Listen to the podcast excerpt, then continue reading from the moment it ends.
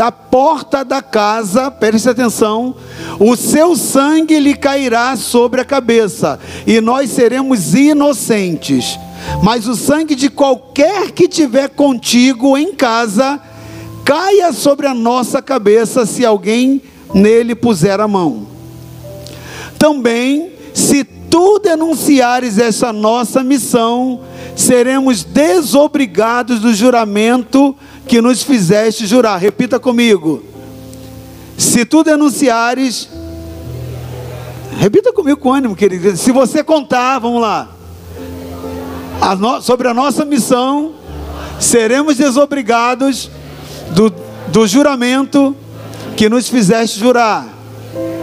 Amém. E ela disse: Segundo as vossas palavras, assim seja. Então os despediu, e eles se foram. E ela atou o cordão de escarlata à janela. Foram-se, pois, e chegaram ao monte, e ali ficaram três dias, até que voltaram os perseguidores, porque os perseguidores o procuraram por todo o caminho, porém não o acharam. Assim, os dois homens voltaram e desceram do monte e passaram e vieram a Josué, filho de Num, e lhe contaram tudo quanto lhes aconteceu.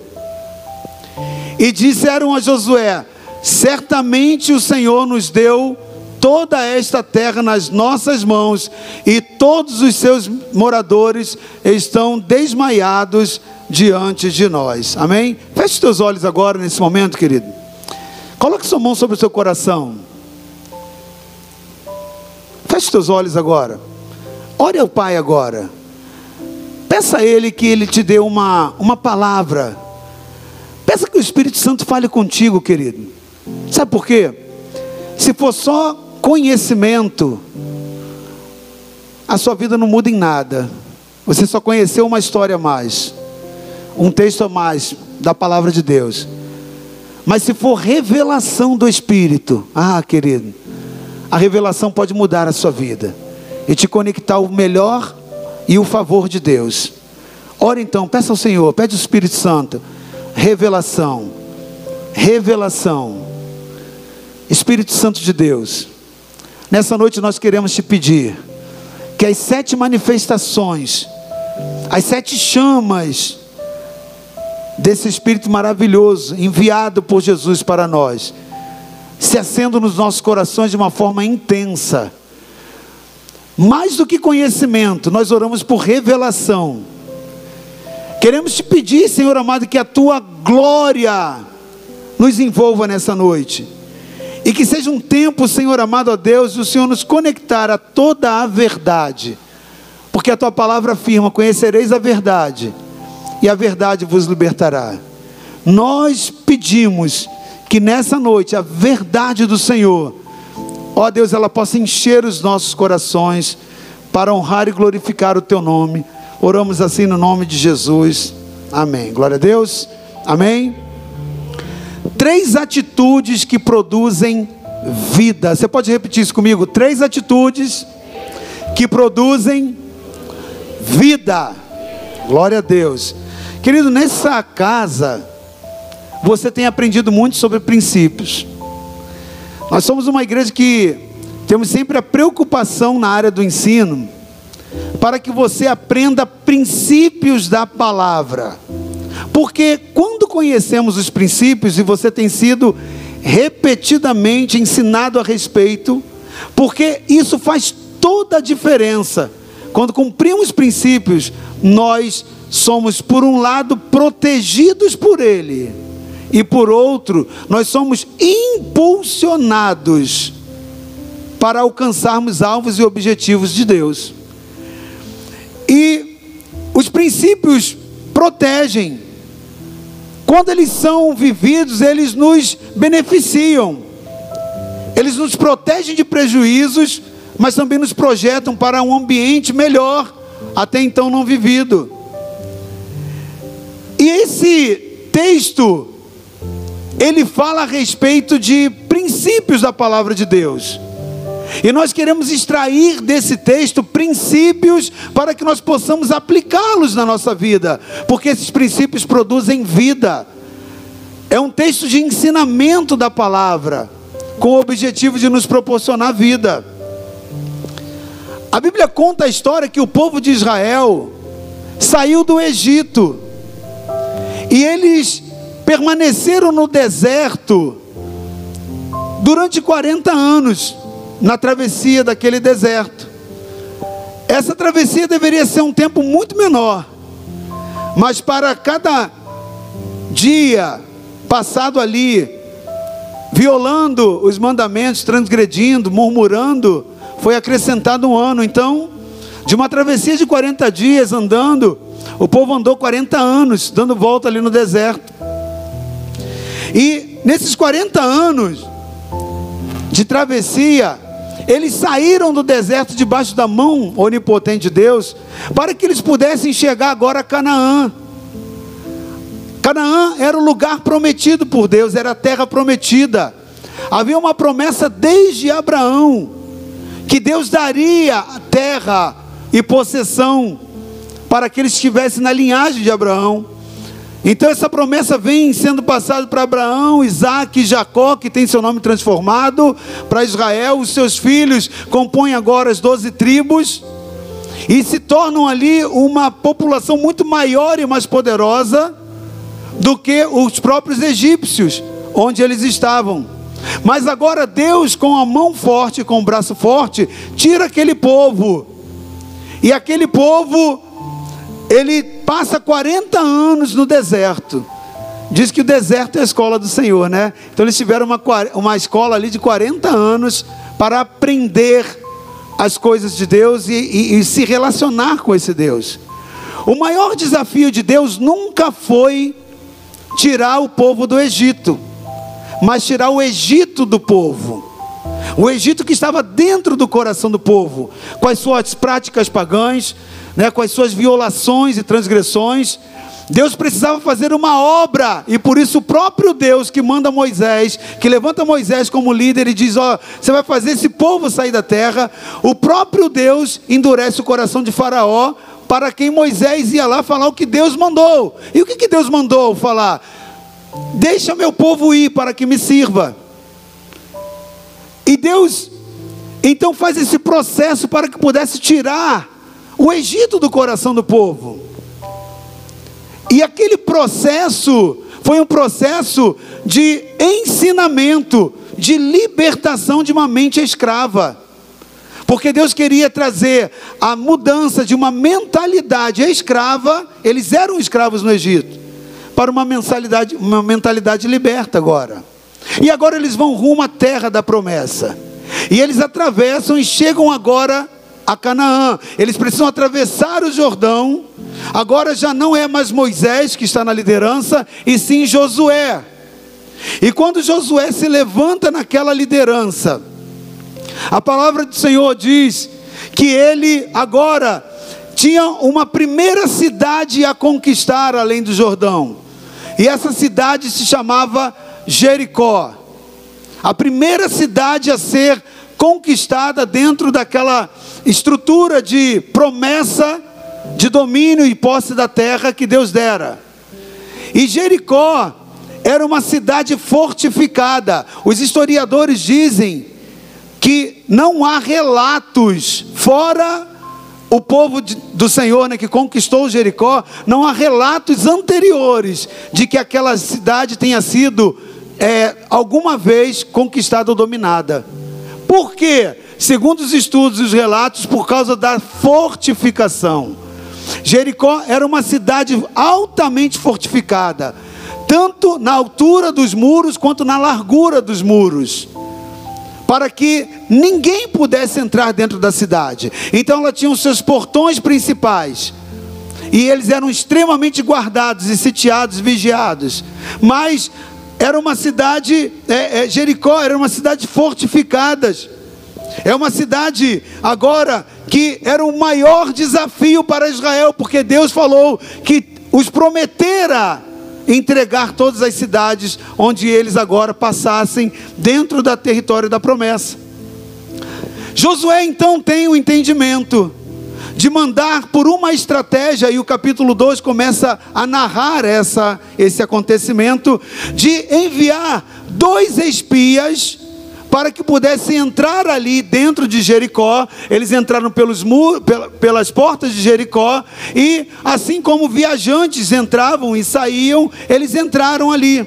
Dois jovens, dois homens, e eles entraram ali, e para que eles não pudessem ser descobertos, sendo israelitas, eles entraram na casa de Raabe, que era uma casa em cima do muro de Jerusalém, ou perdão, de Jericó, que sitiava Jericó, que tinha vista para a cidade, mas era uma casa de prostituição. A Bíblia narra nesse texto que nós lemos que Raabe era uma prostituta.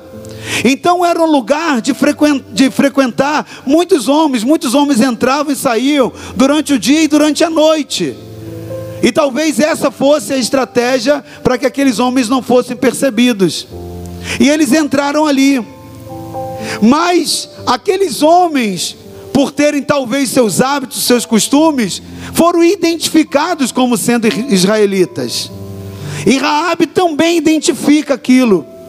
E aquilo chega aos ouvidos do rei de Jericó, que manda automaticamente soldados para prender aqueles homens, porque sabiam que eles estavam ali vindo com a missão de, de espreitar a terra, então precisavam ser retidos ali. Rabi, sabendo disso, se antecipa. E a palavra que nós lemos diz que ela chama aqueles homens e os escondem na parte superior da casa. E quando aqueles homens, oficiais lá, guardas daquele rei, vêm questionar sobre a presença Rabi, dele, daqueles homens, Rabi diz que não, eles não estavam ali. E eles estavam escondidos lá em cima da, da casa de Rabi. E agora, Rabi vai agora, quando aqueles homens voltam, ela diz: Ó, eles foram mais ou menos por aqui. E aqueles homens, amando do rei, vão para lá e ficam ali acampados durante três dias esperando aqueles homens que estavam escondidos lá em cima na casa de Rabi. E ali se inicia, querido, um diálogo poderoso. Porque Raabe começa a dizer para eles: Olha, eu identifiquei que vocês eram israelitas. E eu quero dizer o panorama do que está acontecendo na cidade. As pessoas aqui que estão com o coração derretidos, estão apavorados com a possibilidade de vocês um dia entrarem aqui.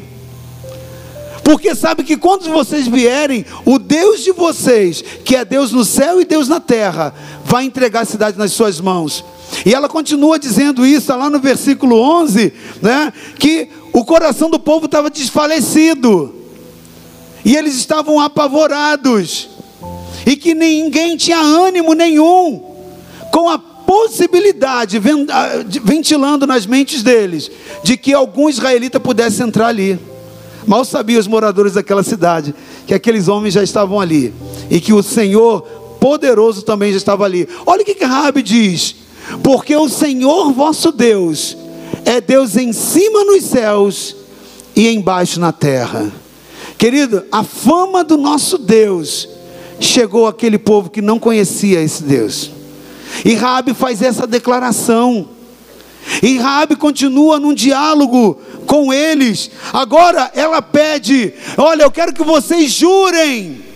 Do jeito que eu fui bondosa com vocês, eu quero que vocês me jurem que vocês também usarão de bondade comigo e usarão de bondade com a minha casa e com os meus familiares.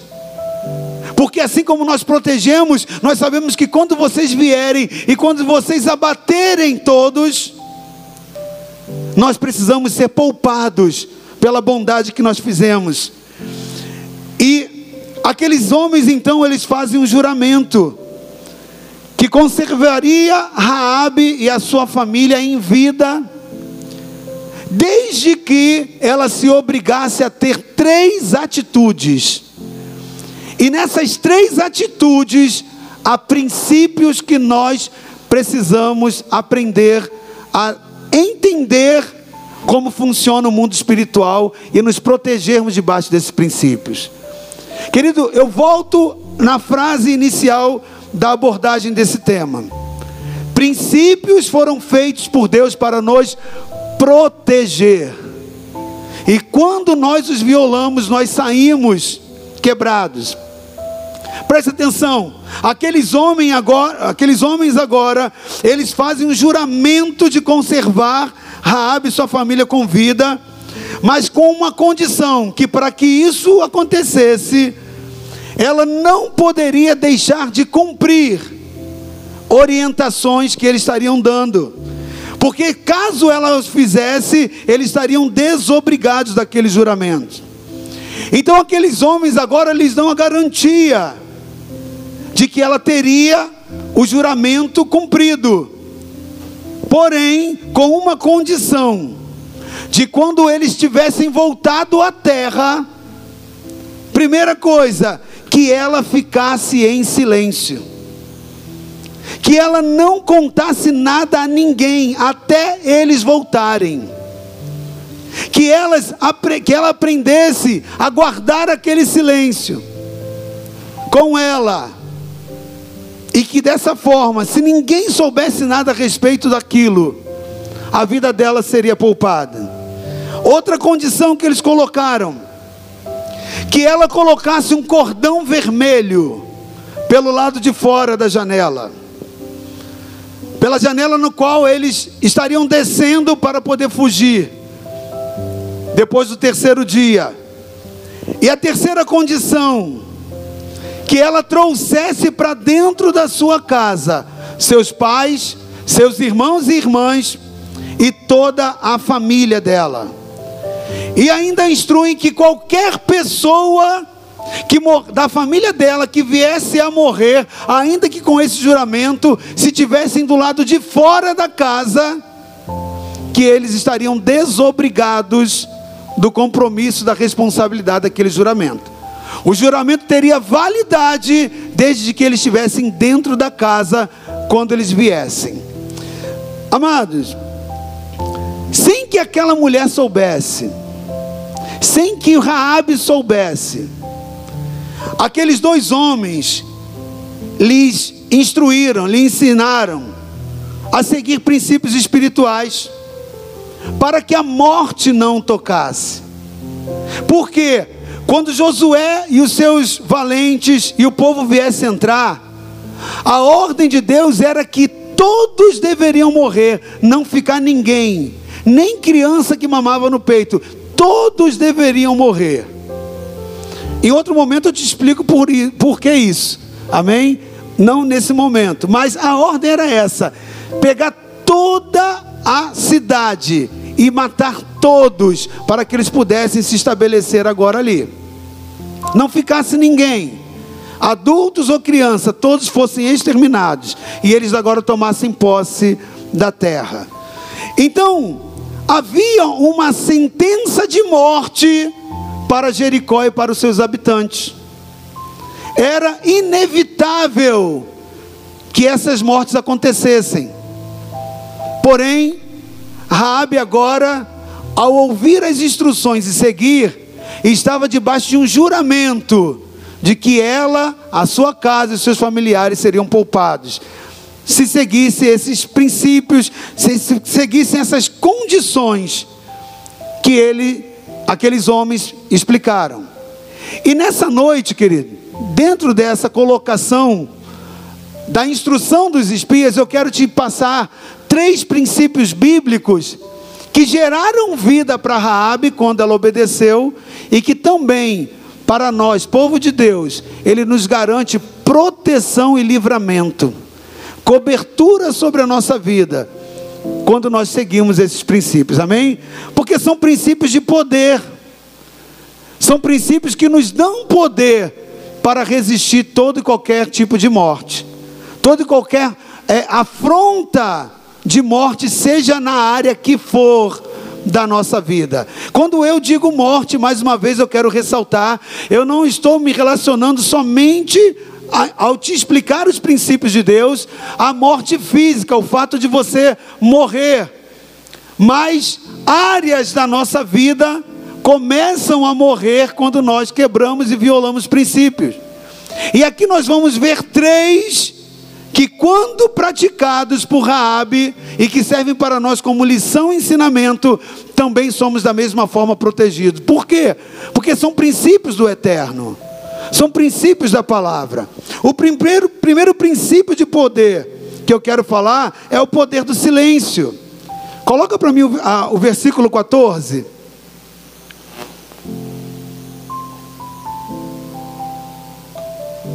Olha o que diz no versículo 14.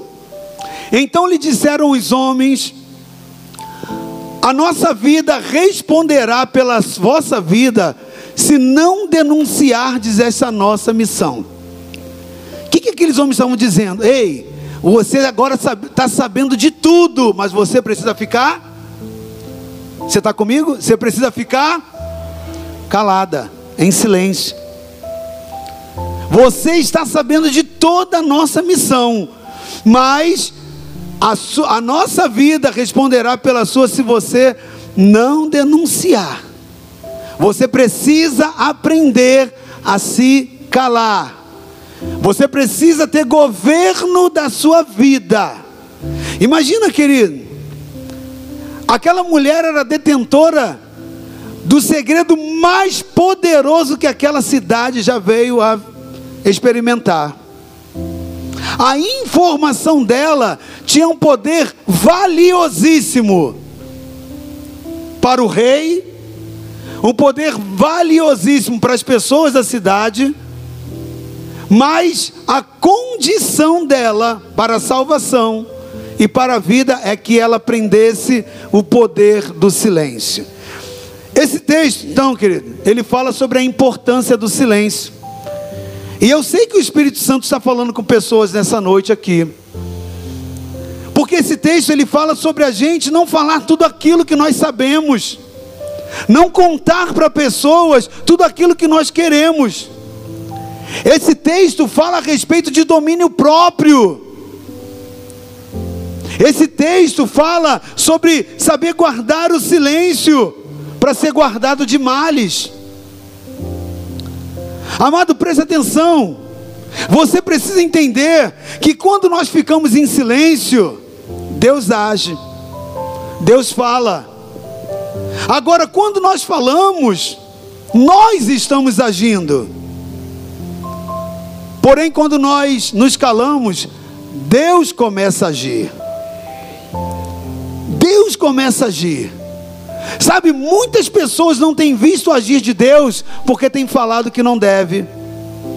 Porque tem aberto a boca e contado para pessoas que não podem resolver nada nas suas vidas.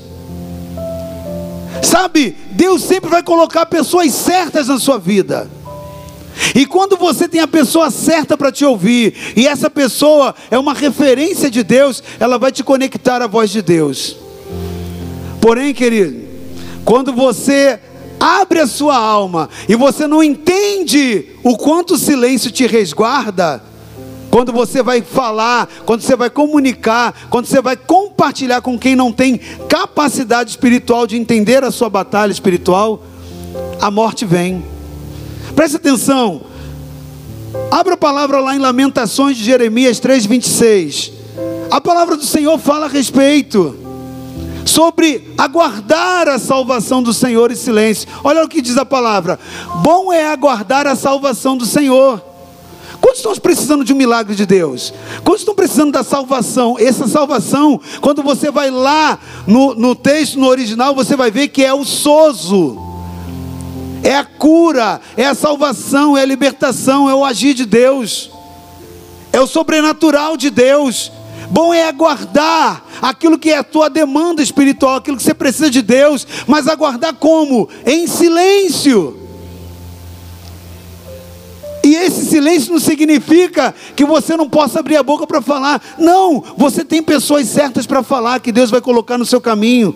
Assim como você também tem o próprio Senhor para poder te ouvir. Nós somos numa era, né, que hoje as pessoas querem postar tudo, as pessoas querem dar um print em tudo, colocar no Instagram, colocar nas mídias sociais e abrir a sua alma. E falam, falam, falam, fazem relatos e relatos de coisas que ninguém pode fazer nada por ela. E buscam muitas das vezes pessoas que não têm condição alguma de aconselhá-las, às vezes até profissionais, até psicólogos, né, que muitas das vezes eles enveredam mais para trilhos de, de se rebelar contra a palavra de Deus do que propriamente ajudar. Então você precisa ter é, conhecimento, queridos, que você precisa é, escolher a pessoa certa com quem você vai compartilhar determinadas coisas da sua vida. A palavra diz que bom é aguardar a salvação do Senhor e isso em silêncio. Você precisa aprender o poder do silêncio, querido. Existem momentos na nossa vida em que a melhor coisa é o silêncio. Embora não seja fácil se manter em silêncio, principalmente diante de perseguições, de afrontas, de injúrias, de difamações, mas a palavra de Deus nos mostra que muitas vitórias do povo de Deus aconteceu quando o povo se calou. Muitas vitórias. Eu poderia te contar várias delas. Eu poderia te falar sobre Senaqueribe e como que Deus fez para o povo dando vitória. Quando Deus traz uma palavra dizendo, olha, aguarde em silêncio. Eu poderia te contar a respeito né, de muitas outras situações, o próprio povo que o povo de Deus enfrentou, né, quando, quando nós não nos calamos diante das acusações, querido, a nossa tendência é murmurar. Quando nós não calamos, a nossa condição é começar a esbravejar. E muitas das vezes nós reclamamos aos outros sem ao menos nós orarmos a respeito daquela situação que estamos enfrentando. Sabe por que isso identifica muitas das vezes que a nossa condição de confiança muitas vezes está mais nas pessoas do que no nosso Deus. Confiamos muito mais em pessoas do que em, muito mais em pessoas do que a Deus. O Senhor diz: Lá no Salmo 118, que maldito é o homem que confia no homem. Presta atenção, querido. A nossa confiança deve estar no Senhor. Diga para quem está ao seu lado: você precisa confiar no Senhor. Aprender a contar para Ele seus segredos. Olha nos olhos dessa pessoa que está aí, provavelmente alguém da sua família diz: conta para Deus seus segredos. Conta para Deus o que te angustia. Mas aprenda o poder do silêncio, querido. Amém? Então a nossa confiança deve estar no Senhor. Diz a palavra de Deus que após Moisés libertar o povo, o povo estava sendo perseguido por Faraó, e chegou a certa altura daquela perseguição, quando Deus estava libertando o povo pelo deserto, e assim que eles saem do deserto, Faraó se levanta agora para persegui-los. Eles chegaram numa situação que eles não tinham para onde fugir, não tinham para onde correr e se desesperaram. E Moisés agora responde ao povo: Não temais, mas calai-vos e vede o livramento do Senhor. Porque o povo que vocês estão vendo, os egípcios, vocês nunca mais o verão. E assim foi, querido. Moisés diz: E vós vos calareis e após essa palavra, veio o livramento. Se você for ler, você vai ver que na travessia do Mar Vermelho, Moisés faz essa palavra, e agora eles se calam. E Moisés agora levanta a vara, toca, e o Mar Vermelho se abre. O que, que é isso? Veio o livramento. Mas antes da instrução de Moisés, estáis quietos, fiquem calados, não murmurem não fique um falando para o outro a respeito do problema. Se cale, lance para Deus a sua aflição. Estais quietos e vede o livramento do Senhor. O povo se calou e a vitória veio. Querido, diz a palavra do Senhor lá em Salmos 46, 10. Aquietai-vos e sabeis que eu sou Deus. Hoje o Espírito Santo está mandando dizer a pessoas aqui: aquietai-vos Cale-se.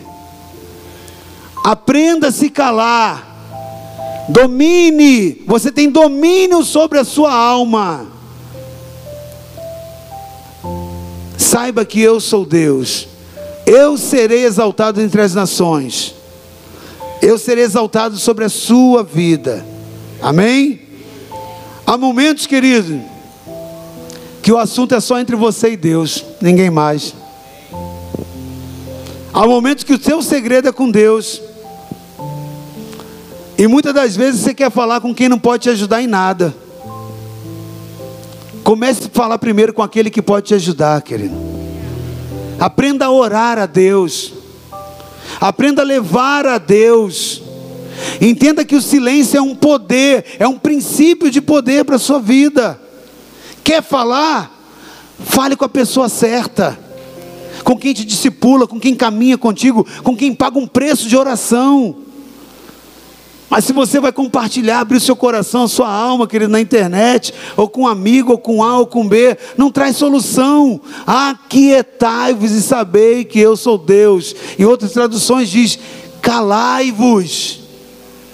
Deus está falando hoje com pessoas aqui nessa noite. Aprenda o poder do silêncio. Leve para Deus em oração. Leve para os seus líderes, para os seus pastores, para os seus intercessores, aqueles que vão ter capacidade espiritual de discernir a tua guerra. Mas quem não tem condição de discernir a tua guerra, querido, você só atrai morte, porque muitas das vezes os conselhos que vêm são conselhos para que é, violem princípios e para que você, através dessa violação de princípios, você saia é, atingido. Então, cuidado, querido. Aprenda o poder do silêncio. O segundo poder que eu quero ministrar dentre os princípios que aqueles homens falaram para Raabe é o poder do cordão vermelho. Aquele fio de escarlate ali na janela. Como sinal quando eles viessem agora entrar para invadir e tomar Jericó. Aqueles, aqueles espias deram esse conselho para ela, não é simplesmente para ter um ponto de sinal de identificação, porque eles poderiam fazê-lo, ainda que não tivesse aquele cordão ali visível, se eles pudessem de longe identificar e avisar o povo. Mas eles estavam comunicando para Raabe um princípio espiritual. Porque ali no, no, na saída do Egito, 40 anos atrás, eles souberam que os seus pais tinham passado por um grande livramento quando saíram do Egito, porque antes de sair, Deus agora endurece o coração de Faraó, como eu já lhe falei, e dez pragas vêm sobre o Egito. Mas a décima praga, que foi a morte dos primogênitos, todo primeiro filho que estivessem ali no Egito morreria. Mas Deus ali adverte a Moisés, na época que estava liderando o povo para a saída, de que um cordeiro deveria ser imolado, o sangue dele deveria ser tirado e passado nos umbrais da porta, e toda a casa que tivesse com aquela marca nas vegas das portas, era um sinal de identificação para o anjo da morte que ele passaria por cima, e essa era a instituição da Páscoa, onde aqueles que estivessem abrigados debaixo dessa casa, que tivesse a marca vermelha do sangue, o anjo da morte não tocaria.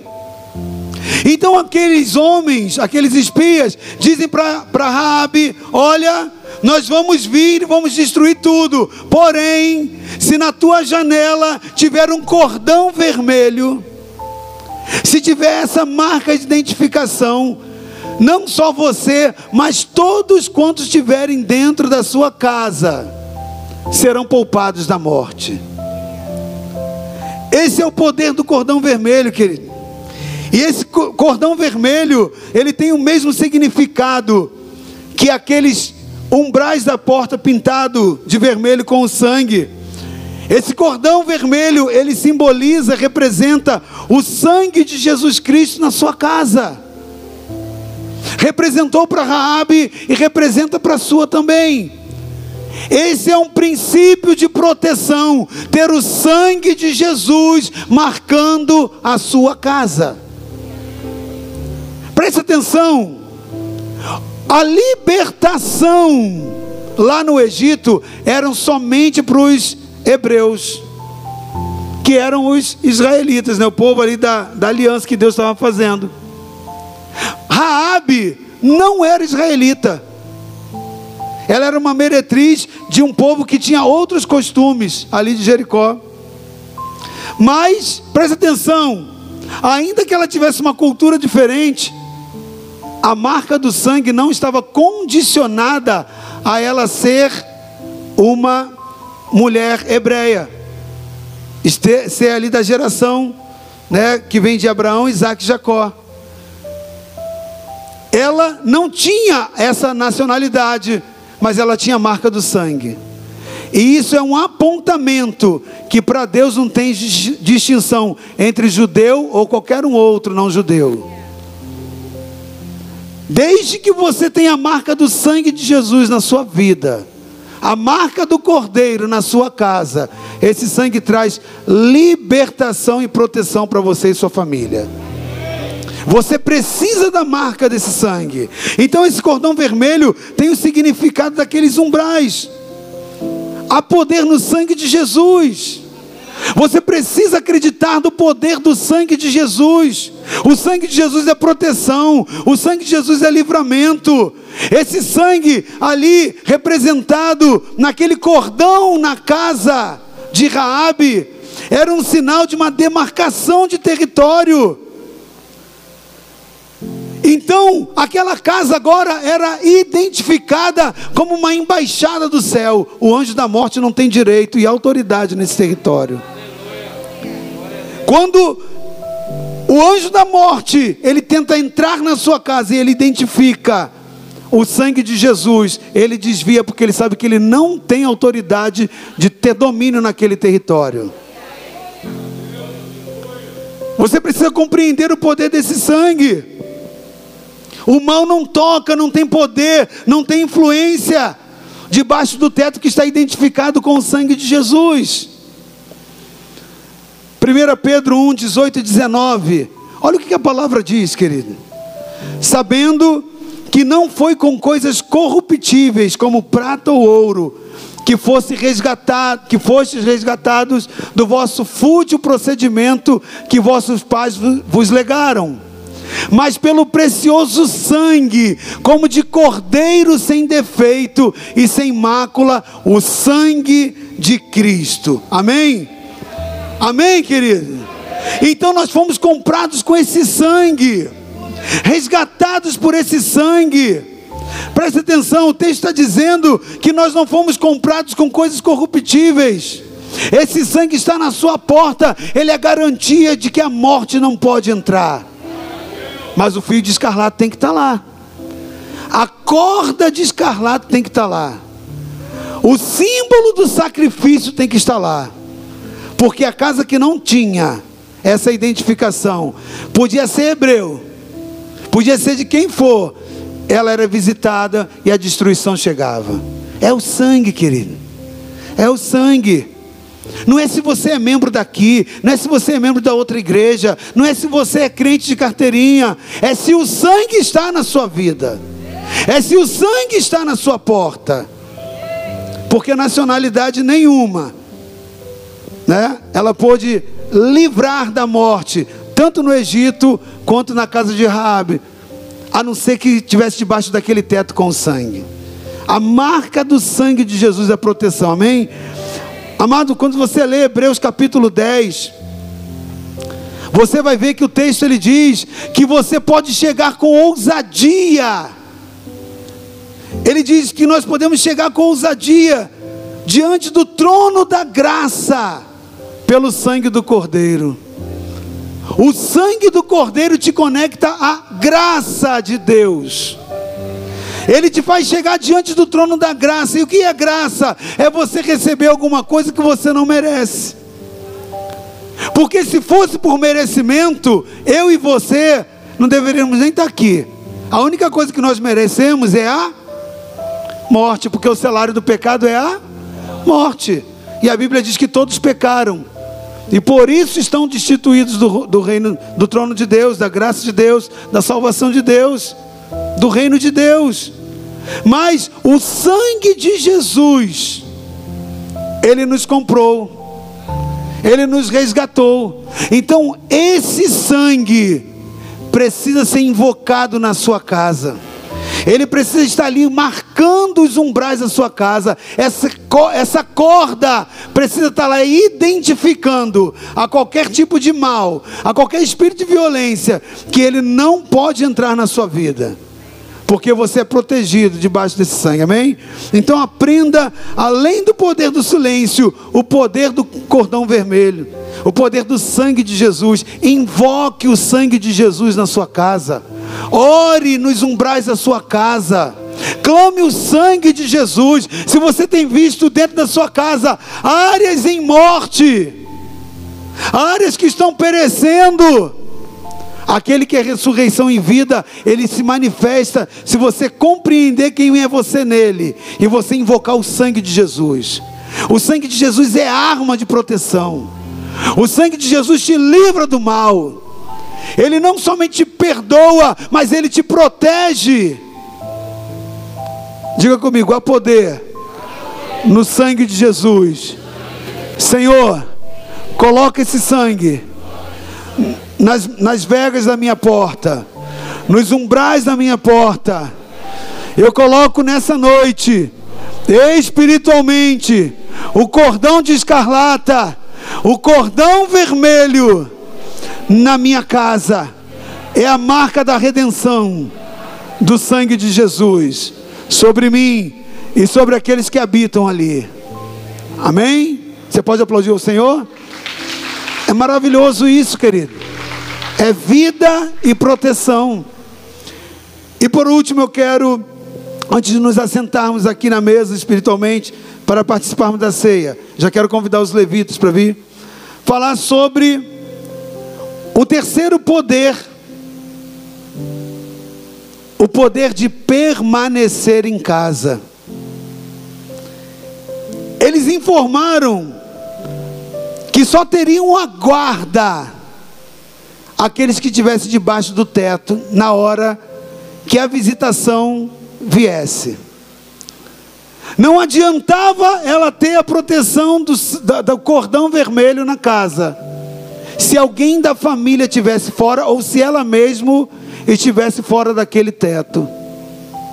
Preste atenção, querido. Preste atenção. Nós estamos na casa do Pai, amém? E na casa do Pai, no lugar de Deus, no santuário do Senhor, é o lugar para você estar onde tem proteção. Preste atenção. O leão, ele é o rei da selva. O leão não tem veneno que a serpente tem. O leão, ele não tem a força que o hipopótamo tem de destruição. O leão ele não tem a força de muitos outros animais. No entanto, esses outros animais não são o rei da selva, considerado o rei da selva. Por que, que o leão é o rei da selva? Porque ele consegue pegar uma presa dentro do seu território e destruir e matar. A Bíblia diz que o diabo ele não é o leão, mas ele ruge como um leão. Ele usa uma estratégia de leão porque ele quer imitar aquele que é o leão da tribo de Judá. O nosso Cristo, sim, é o leão da tribo de Judá. Mas deixa eu te falar, qual é a estratégia do leão, o rei da selva, que o diabo, ele que fica bramando como leão, ele usa. Quando o leão, lá na selva, ele quer atacar alguém, alguma presa, ele não vai atacar a manada inteira o que, que ele faz? Ele dá um rugido e ele faz dispersar a manada. Depois a manada se reencontra. Mas sempre tem um que vai para o outro lado, que se desvia fora da manada. Esse daí é a vítima que ele, que ele agora colocou como alvo. E ele agora vai perseguir aquele que se afastou do bando, do grupo. Preste atenção, querido. O diabo ele usa a mesma estratégia. Ele faz tudo para te afastar da casa do Pai. Ele faz tudo para te afastar debaixo do teto de proteção espiritual. Muitas das vezes ele começa a soltar alguns rugidos para você não se sentir encaixado no corpo de Cristo. Por quê? Porque ele quer te isolar, para ele tentar te sufocar. E aí ele vai usar intriga, ele vai usar fofoca, ele vai usar murmuração, ele vai usar um inconveniente. Mas qual é o objetivo dele? É que você caia na cilada de se afastar do corpo, de se afastar da casa do pai. Olha o que os espias falaram para Rabi: Nós estamos desobrigados, ainda que tenha um cordão lá. Se alguém da sua família ou você estiver do lado de fora, nós não temos culpa no sangue e na morte, porque a morte vai vir. O que, que essa palavra está dizendo? Mostrando um princípio poderoso para você. O princípio, querido, de permanecer em casa, permanecer no lugar da proteção, permanecer onde você tem um teto espiritual que te abriga, onde há a marca do sangue. Não caia na cilada do, do diabo, querido, que quer te tirar da casa do Pai. Ele vai fazer de tudo para te abater. Ele sabe que se você não estiver na casa do Pai, você não está junto com o grupo. E aí você é presa mais fácil. Ele é o pai da mentira. Então ele vai tentar te convencer que adorar você pode adorar em casa. Você não precisa estar na casa do Pai para adorar. Ele vai dizer que relacionamento você pode ter lá somente no seu quarto fecha a porta, fica lá no teu quarto e o pai vai te ouvir em secreto. O que, que ele faz? Ele pega verdades, mas disfarça em forma de mentira. Porque uma coisa é uma coisa, mas a outra é outra. Não é porque você pode buscar a Deus sozinho em casa que você pode abandonar a casa do Pai. Sabe por quê? Olha o que a palavra diz em Hebreus 10, 24 e 25. Coloca aí para a gente terminar aqui. Hebreus 10, 24 e 25. Consideremos-nos também uns aos outros, para nos estimularmos ao amor e às obras. Não deixemos de congregar-nos, como é costume de alguns. Antes, façamos admoestações, e tanto mais quando vedes que o dia se aproxima. Preste atenção, querido. O que, que o texto está nos dizendo? Que nós precisamos nos considerar uns aos outros. Agora eu quero te perguntar: como é que você sozinho, isolado, pode considerar alguém? Não tem como. O versículo 25 nos diz: não deixemos de reunir como igreja, não deixemos de congregar como igreja. Nós temos uma grande parte da igreja que não retornou. Continuam enviando seus dízimos, suas ofertas. Você liga, né? nós como liderança ligamos. Não, pastor, nós somos vinculados aí no corpo. Mas a pandemia, né, faz com que a gente fique em casa, né? E a gente acompanha pela internet. Eu quero dizer, querido, que a internet ela pode trazer o conhecimento, ela pode te ajudar em muitas coisas no culto online mas eu quero dizer que ela não substitui a unção que tem no ajuntamento do povo. Há uma unção no ajuntamento. E o diabo, sabendo disso, ele quer te segregar desse poder da influência. Ele quer fazer com que você viole o versículo, né, o princípio que está no versículo 25 do capítulo 10 de Hebreus, não congregando. Preste atenção, querido. Esse é um princípio de poder o poder de permanecer em casa, mas que casa? Na casa do Pai. É na casa do Pai que você tem a mesa da comunhão. É na casa do Pai que você pode né, receber e dar o amor, o estímulo. É na casa do Pai que nós somos aperfeiçoados. É na casa do Pai, querido, que nós somos edificados. Então, nessa noite, guarde esses, esses segredos poderosos de vida e que te livram da morte. O poder do silêncio, o poder do cordão vermelho, do sangue de Jesus, e hoje nessa ceia, você vai tomar essa ceia, renovando o teu pacto, a tua aliança com o sangue do Cordeiro que foi vertido pela sua vida. Você vai tomar essa ceia com a mentalidade de estar ungindo e os umbrais da sua porta, colocando a marca da proteção desse sangue nos umbrais da sua porta. E você também precisa lembrar do poder de permanecer na casa do Pai. Não se ausente da casa do Pai. Não falte os cultos na casa do Pai. Não perca a oportunidade do ajuntamento. Amém? Amém? Glória a Deus. Fique de pé nesse momento. Eu quero chamar agora os diáconos.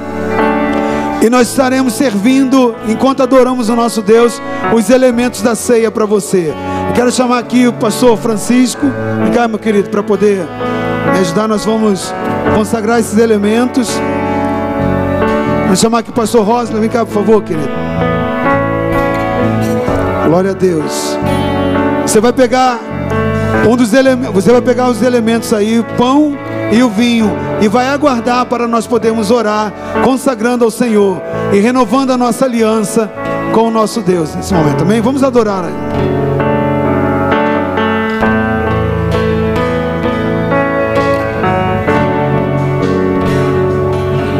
Deus.